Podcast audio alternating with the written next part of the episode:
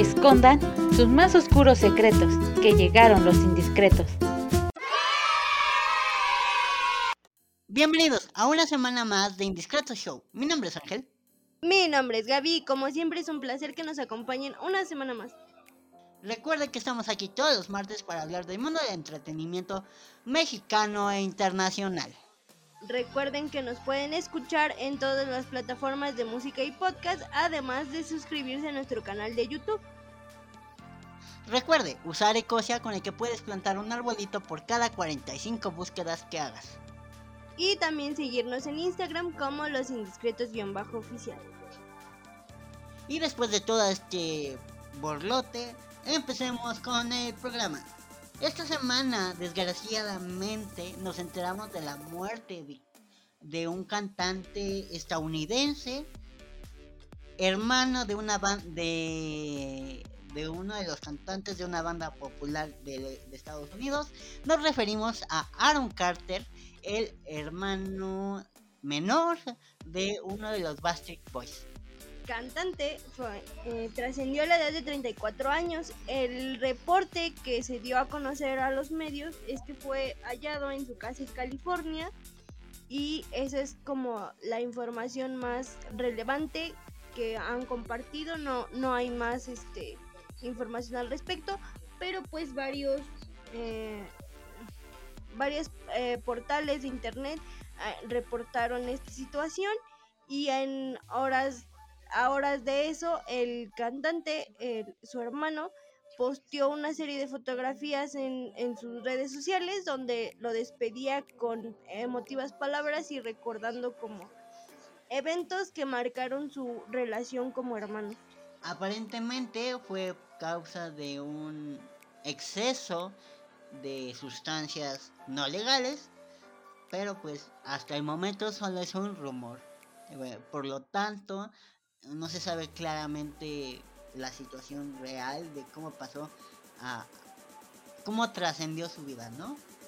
Aaron Carter fue un cantante, yo lo recuerdo por ejemplo en el soundtrack de Rugrats eh, en París, este, hizo una canción por ahí. Sí, tuvo varias eh, participaciones de musicales y también se desempeñaba como, como rapero según eh, aparecía al buscar información de él. Y pues, vamos, estaba muy inmiscuido también en, la farándula y pues es una desgracia que haya trascendido tan joven. Pero bueno, descanse en paz este muchacho. Y pues siguiendo con reportes y comunicados o notas a través de redes sociales, resulta que también en estos días eh, la actriz Rebecca Jones, bueno, su, oficina de prensa dio a conocer que se encontraba, que se encuentra en el hospital eh, por una complicación respiratoria debido a una infección. Eh, por esto mismo solicitaban em, donadores de sangre, según lo reportado su oficina de, de prensa, y pues esperamos que, que se recupere pronto. Todo esto sucedió durante las grabaciones de la telenovela en la que está participando actualmente, que se está grabando en locaciones de playa. Este, la actriz ha superado el cáncer, no sabemos qué tenga exactamente. Los medios de comunicación solo se limitan a decir está grave, está, necesita donadores de sangre, los mismos, este, las cuentas de ella piden esto, este, los amigos cercanos de ella obviamente abrieron sus cuentas para pedir ayuda, o sea, es una situación importante al parecer.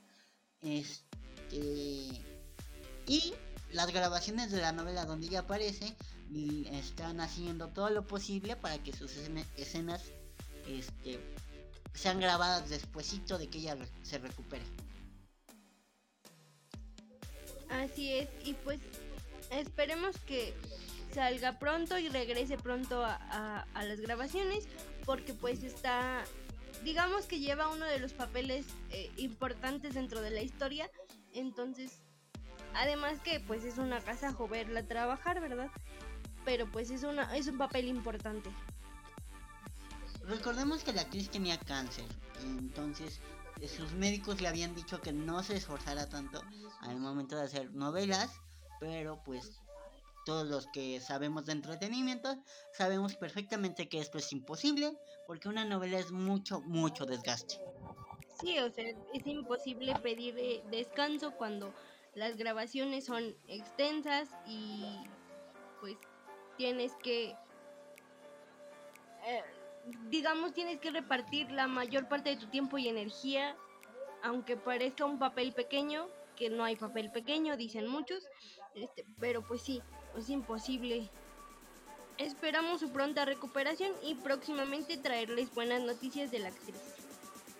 Por otro lado, este programa siempre estuvo a favor de que ya se sacaran los dúos 3, que no se dejara congelado el, proyecto, porque era matar la, la, poca o mucha memoria que teníamos sobre Juan Gabriel.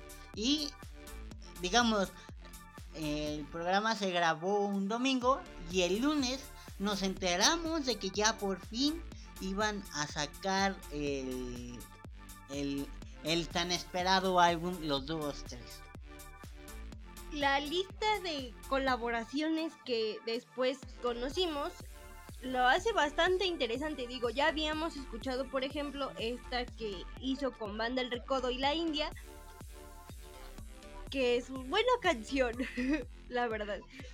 Yo solo había escuchado fragmentos, pero en estos días escuché la, la canción completa y sí, suena bastante bien fue un acierto esta colaboración.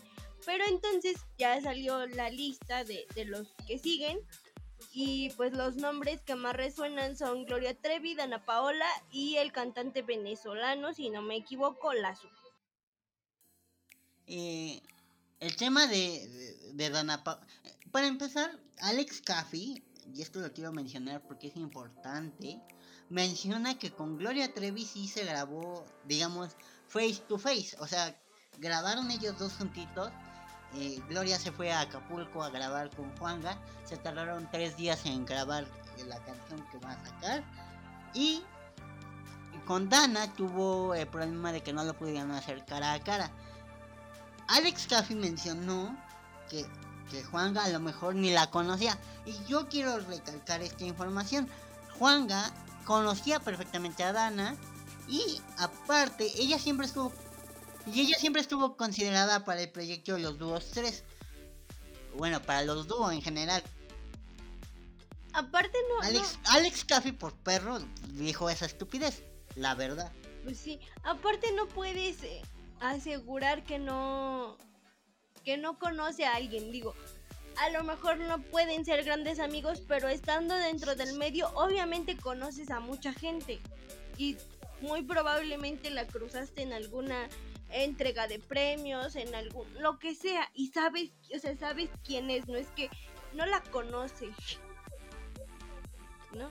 O sea, también es una aseveración bastante delicada porque pues en el medio, y te digo, no tendrán la relación de mejores amigos, pero se conocen.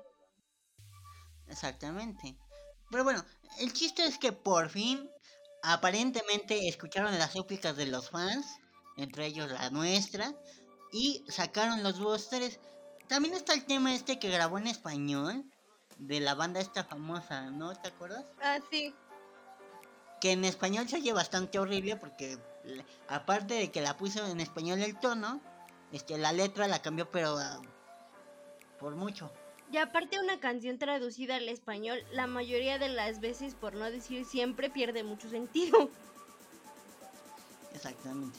Pero bueno, Juan Gabriel se ha de estar retorciendo en su tumba del gusto, supongo. Yo espero que sí, porque también recientemente ves que salió la, nueva versión de la canción de Déjame Vivir que hizo con Anaí. Ajá. Que justo con, con este fue como la antesala para darnos la noticia que, que iba a salir el dúo 3. Entonces, la verdad a mí no me... Esa canción es de mis favoritas, debo confesar, pero esta versión con Anaí no es de mi total agrado.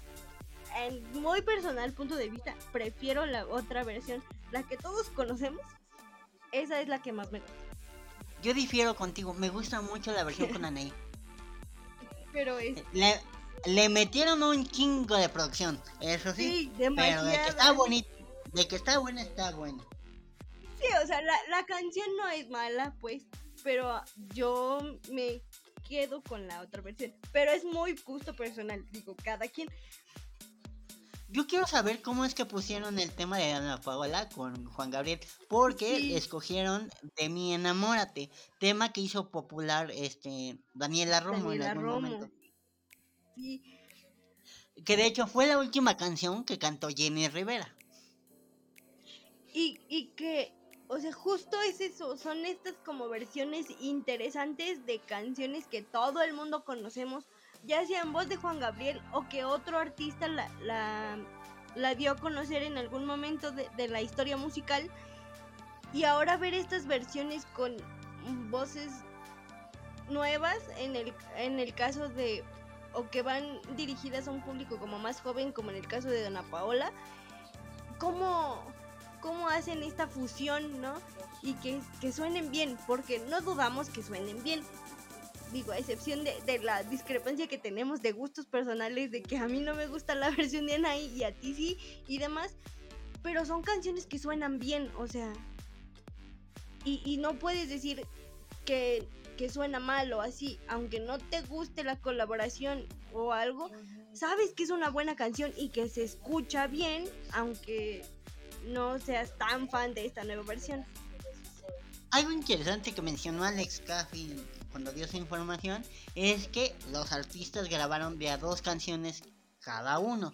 Eso quiere decir que vamos a tener los dúos para rato largo.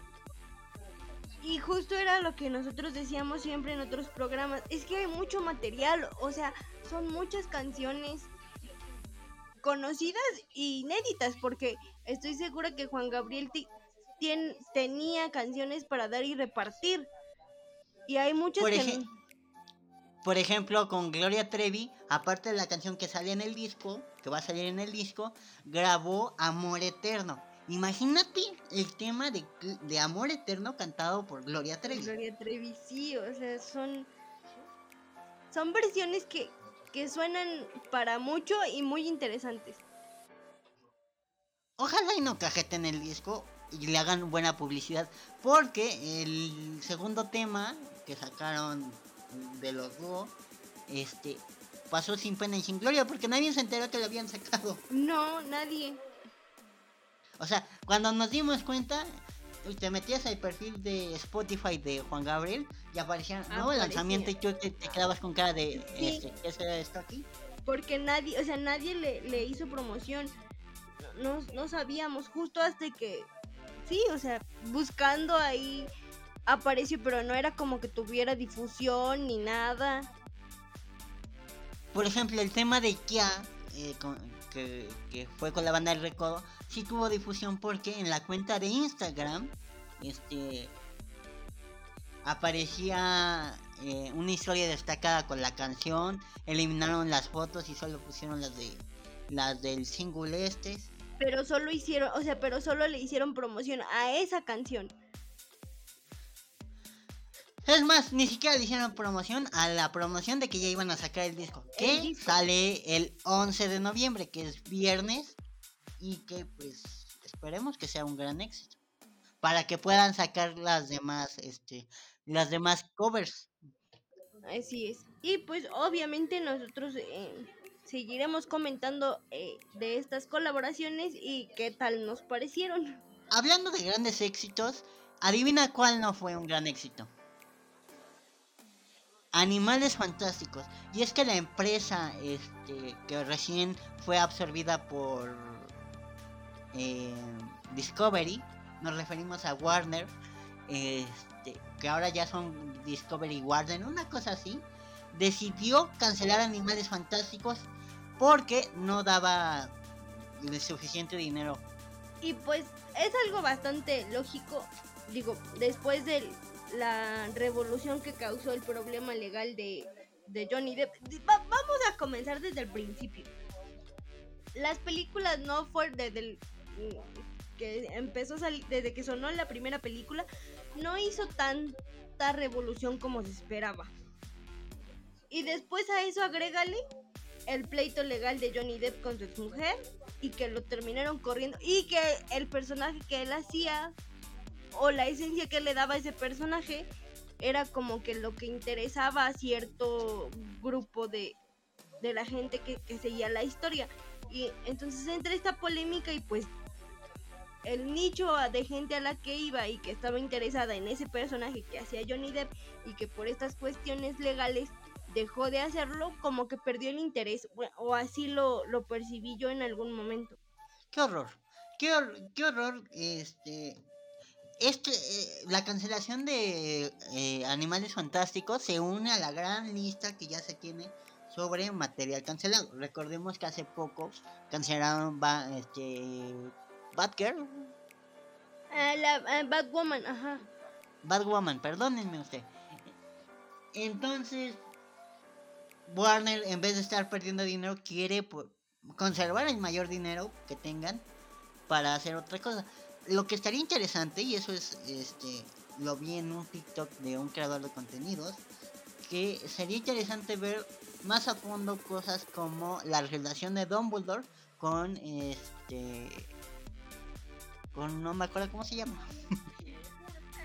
Pero y justo es eso porque no sé si, si te acuerdas que hubo un tiempo donde decían que iban a sacar una una serie o una película de de ese personaje y al final solamente quedó como proyecto de fans y justo creo que para poder como recuperar, podrían tratar de buscar la forma de explotar a más personajes, ¿no? Y personajes importantes dentro de los dentro de la saga. Y que pues le dé permiso esta de JK Rowling, ¿no? Sí, esta. Recuerda, algo que quiero recordarles es que Animales Fantásticos es un solo libro. Es un solo libro chiquitito, chiquitito. Ni siquiera es como los libros de Harry Potter, que eran grandes y eran extensos. Y, y, por eso pudieron sacar 14 películas. Y de Animales Fantásticos eh, fue un error haber este hecho tres películas de un libro tan chiquito. Ajá, querer explotar algo de donde no había tanto material. Bueno, pero si lo hubieran hecho aquí en México a lo mejor y lo lograban. Recordemos que adaptan aquí todas las novelas. Sí.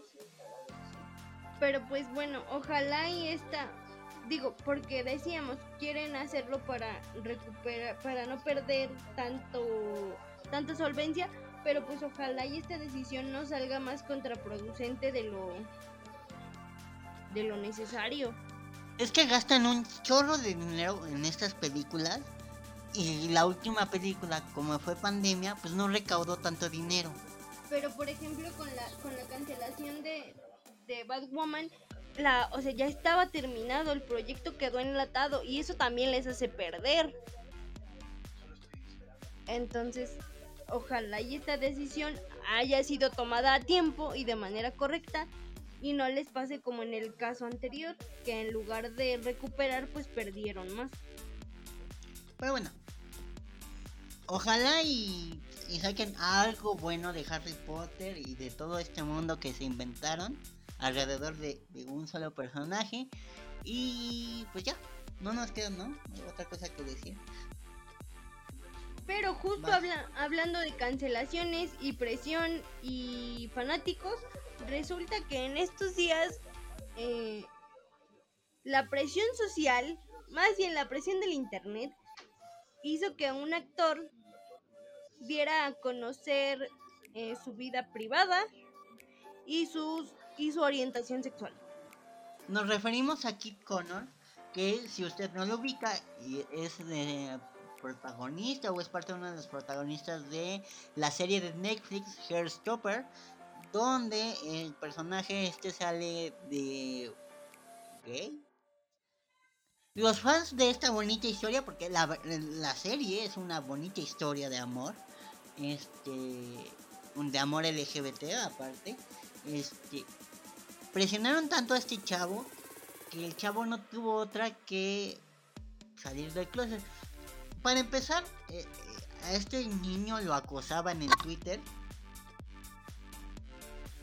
y decidió pues salirse de, Twitter para ya no estar con tanta gente tóxica su, que le estuviera diciendo de cosas. Regresa a Twitter solo para decir, ah, miren, me presionaron tanto que aquí les va, sí, sí soy. Y aquí, o sea, lo grave o dentro de las muchas cosas graves de esta situación es que varios de los argumentos de la gente que, que lo acosaba en Twitter decía que que tenían la impresión de que pertenecía a la comunidad porque tenía mucha química con su compañero de, de reparto.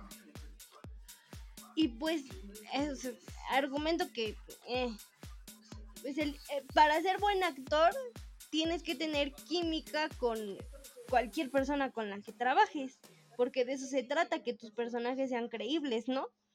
Eh, y es que este esta actitud que tomaron se llama queerbaiting, que es este decir que una persona es LGBT pero sin serlo. Lo acusaron de, estar fingiendo que es parte de la comunidad y pues él para dejar que para que dejaran de agredirlo dijo ah pues sí soy y dejen de estar chingando en resumen y pues lo que está lo que está grave es que hagan eso eh sí ¿por qué por qué van y acosan a alguien por ser hay que ser un actor y, y está en la ficción y es muy su vida si es o no parte de la comunidad Sí, o sea, ¿Qué fregados les interesa a ustedes, eh, a las personas tan agresivas como para ir y mentarle la madre en Twitter? aparte pues volvemos a lo que hemos dicho muchas veces, su, su orientación o su o la manera en la que viva no tiene que definir su trabajo. O sea, lo importante es el, el talento y no si es o no, si pertenece a la comunidad o no, o si lo que sea. Eso, eso tiene que pasar a segundo plano porque se supone que lo que nos interesa como consumidores del contenido es que también haga su trabajo. Que se vayan... Es que hay que tener respeto por los actores porque nos dan estas bonitas historias porque no me imagino a otro eh, actor haciendo lo que hacía él con- vida. en, en la serie. Aparte, esta falsa como superioridad de creer que tenemos o se tiene la capacidad de de sacar a alguien del closet o de obligarlo a decir algo que tal vez no era no quería decirlo o no estaba preparado para hacerlo. Digo, no tienes por qué forzar a alguien a o sea, invadir sus, sus procesos y su, y su forma de, de desenvolverse con el mundo, pues.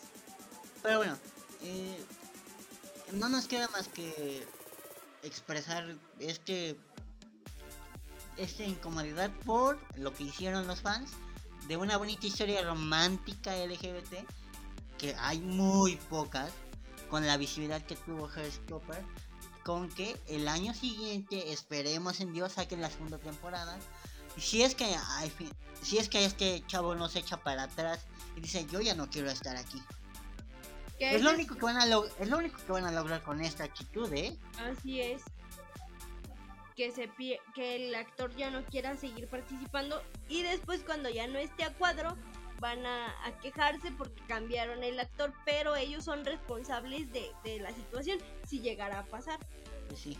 Hablando de otra cosa, el coprotagonista, o sea, Jay, Joe Locke, Leuke, no sé cómo se diga, la verdad, disculpe usted, este, eh, va a salir en el universo del MCU, o sea, en el universo de Marvel, porque eh, los que somos, los que son muy fans de los cómic- cómics, recordarán a Wiccan y a Hulking, que son eh, en el universo Marvel, este, los una pareja, de hecho ya están casados. De hecho, fueron de los primeros en casarse en un cómic. Eh, son hombres los dos, que quede claro. Y aparentemente están pidiendo que si se va a agregar a Joe Block al elenco del MCU, se agregue a Kit Connor para que pues se haga esta bonita fusión.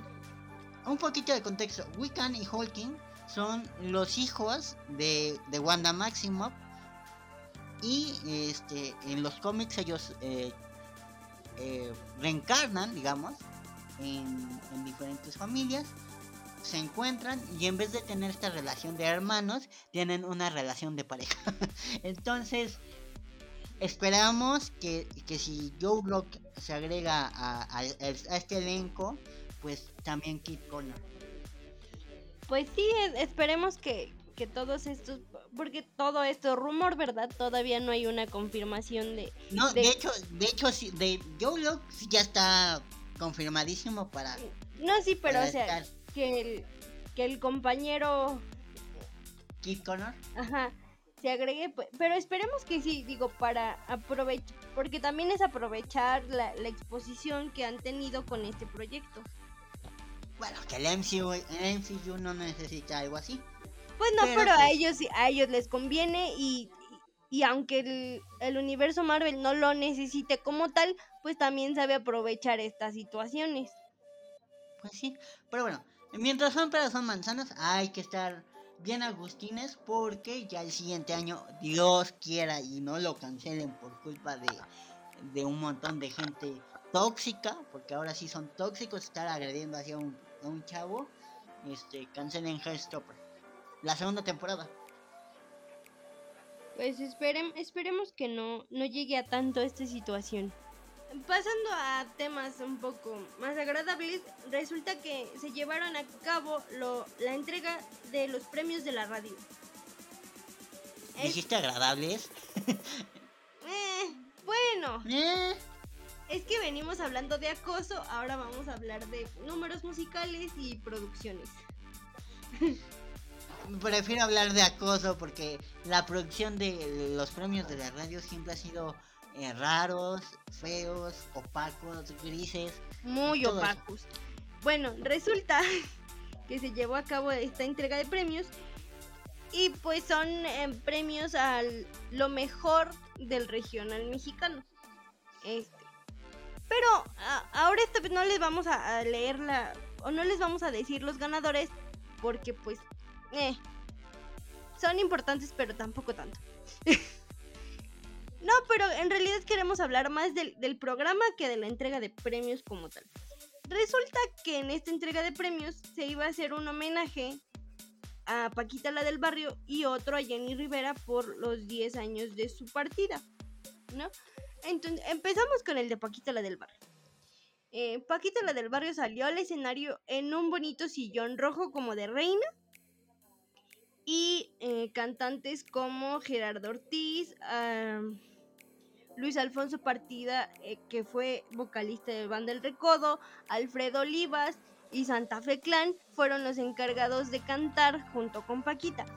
Pero el punto aquí es que cada uno de estos cantantes eh, le dedicaba una parte de una canción eh, de, de, las que ellos tienen como éxito y Paquita como que respondía a esta parte de la canción con una canción suya. O sea, hicieron un tipo collage, ¿no? Exactamente. Y la última canción, obviamente no podía faltar, la última canción que cantó Paquita la del barrio fue la de Rata de dos patas, que esta la cantó con Santa Fe Clan en el escenario. Y digamos que él fue como que el único que disfrutó la canción, porque mientras Paquita cantaba, él también este, iba siguiendo la, canción, obviamente sin el micrófono porque la que se tenía que lucir en ese momento era Paquita, pero él cantaba la canción y al final le hizo como una reverencia y le dio un abrazo y ya, así fue como ese, ese pequeño collage musical de todos ellos. Después pues hubo otros, otros números musicales como de la adictiva, la arrolladora, de eh, Matiz y Karin León Alfredo Olivas precisamente y varios más.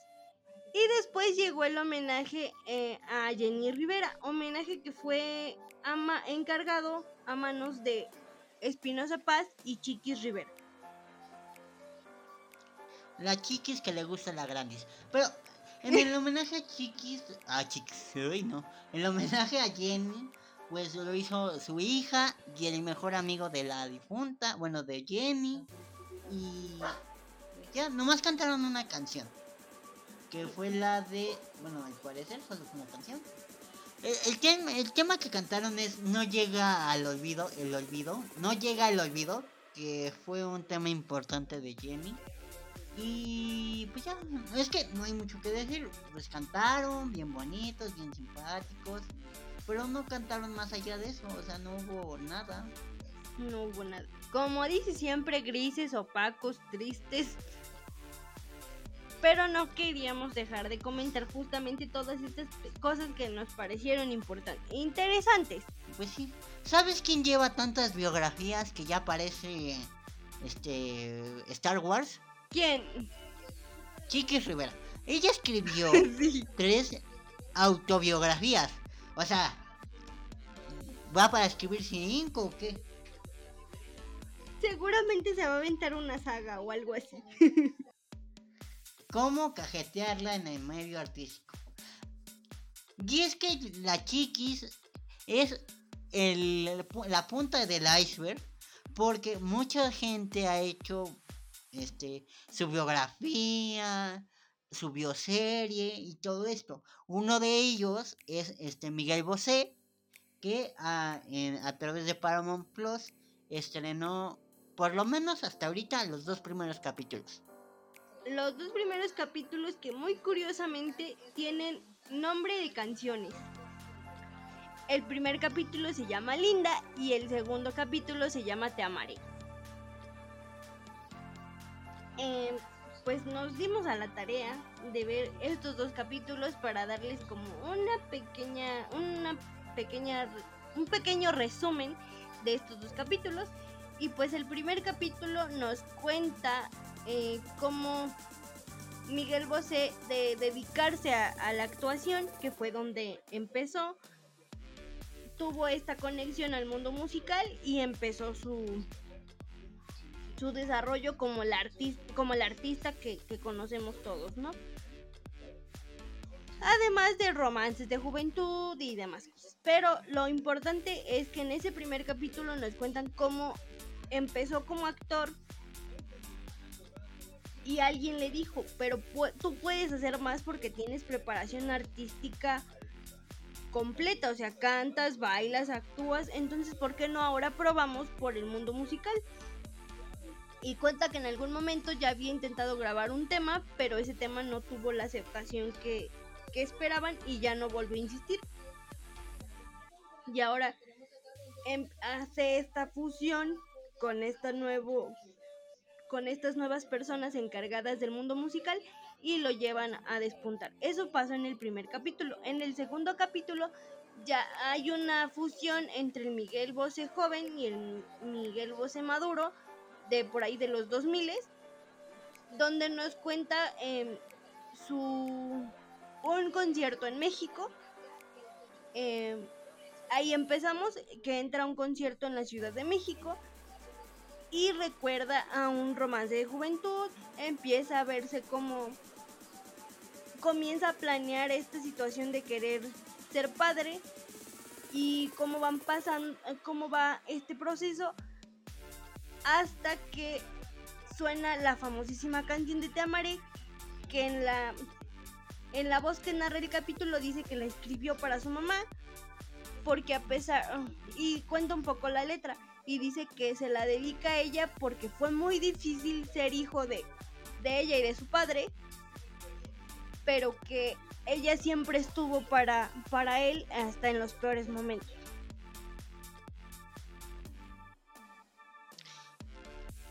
Miguel Bosé, pues ahorita, ahorita actualmente ya no es la, la, artista o la persona que era cuando empezó en el mundo artístico.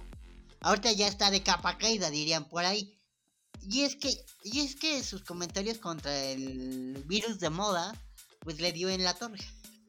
Además de cuestiones de salud.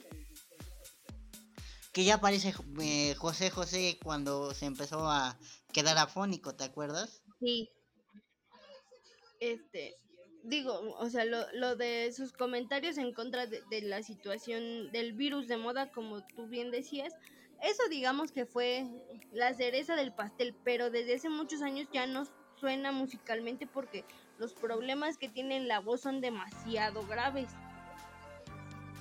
recordemos que cuando estuvo de coach en, La Voz México, decíamos que era casi imposible escuchar sus críticas porque estaba afónico. Y aún así se atrevió a ir a La Voz. Y aún así.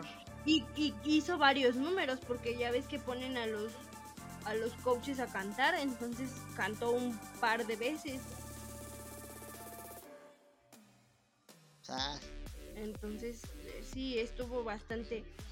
¿Qué digo? Pues sabía lo que iba, ¿no? Pero fue bastante delicada la situación porque sí era casi imposible percibir sus críticas.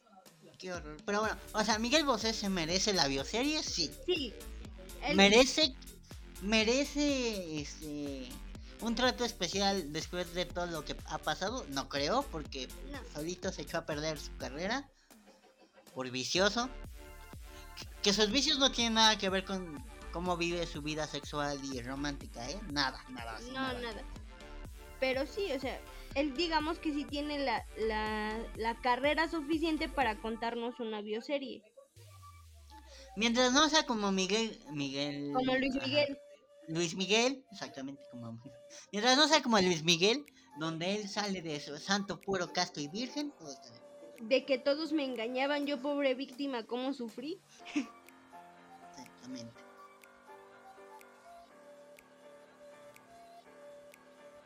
Pero bueno.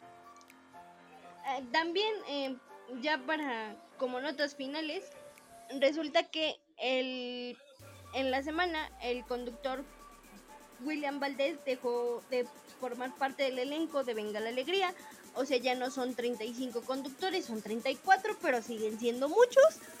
Este, William Valdés fue el que dijo, nos vemos pronto, muchas gracias por todo.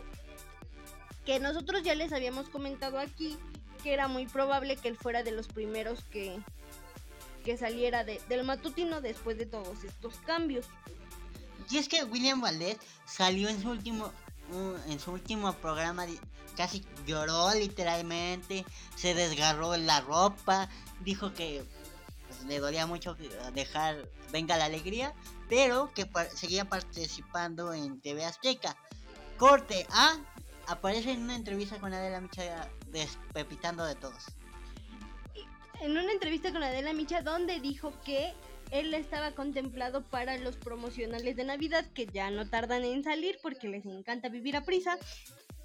Y que él decía, entonces si voy a salir, si salgo en el promo porque formó parte de, de, uno de los grupos que, ya grabó, dijo, entonces tengo como mi lugar seguro de aquí a diciembre para ver qué, qué rollo, ¿no? pero como bien dices, Cortea salió en esta entrevista y ahí fue donde explicó que él, él, que él sospechaba que iba a quedarse un poco más de tiempo y empezó, como bien dices, a hablar mal de todos, hasta Pedrito Sola salió embarrado con eso, les decimos todo. Sale un audio, se filtró un audio de Pedrito Sola disque acosando a, a William Valdés. A William Valdés. Convenientemente extrañamente después de que William Valdez sale de, de, matutino. No es por pecar de... Incrédulos. Incrédulo, pero me parece que hay quien tiene audios comprometedores. Sí. Y, como bien decíamos, es, William Valdez es el primero de quién sabe cuántos porque seguramente van a seguir rodando cabezas. Por ahí en el chisme, en el, en el inframundo de la información, dicen y aseguran que la siguiente es Laura G. No vaya a ser la de malas, que vaya y le atine. Y sí, este, pero pues seguiremos este, atentos de quién sigue, porque de que sigue alguien, sigue alguien. Lo que no estamos seguros es de quién es. Recuerde usar Ecosia con el que puedes plantar un arbolito por cada 45 búsquedas. Recuerden seguirnos en nuestro canal de YouTube y en nuestra cuenta de Instagram. En la cuenta de Instagram nos encuentran como los indiscretos-oficial, además de eh, seguir, de escucharnos en todas las plataformas de música y podcast. Estamos aquí todos los martes para hablar del mundo del espectáculo mexicano e internacional. Y sin más por el momento, nos escuchamos la siguiente semana. Recuerde darle like y compartir para que seamos más en esta pequeña comunidad. Mi nombre es Ángel. Mi nombre es Gaby. Hasta la próxima. Adiós. Por hoy, tu secreto ha sido guardado, pero la próxima vez será revelado.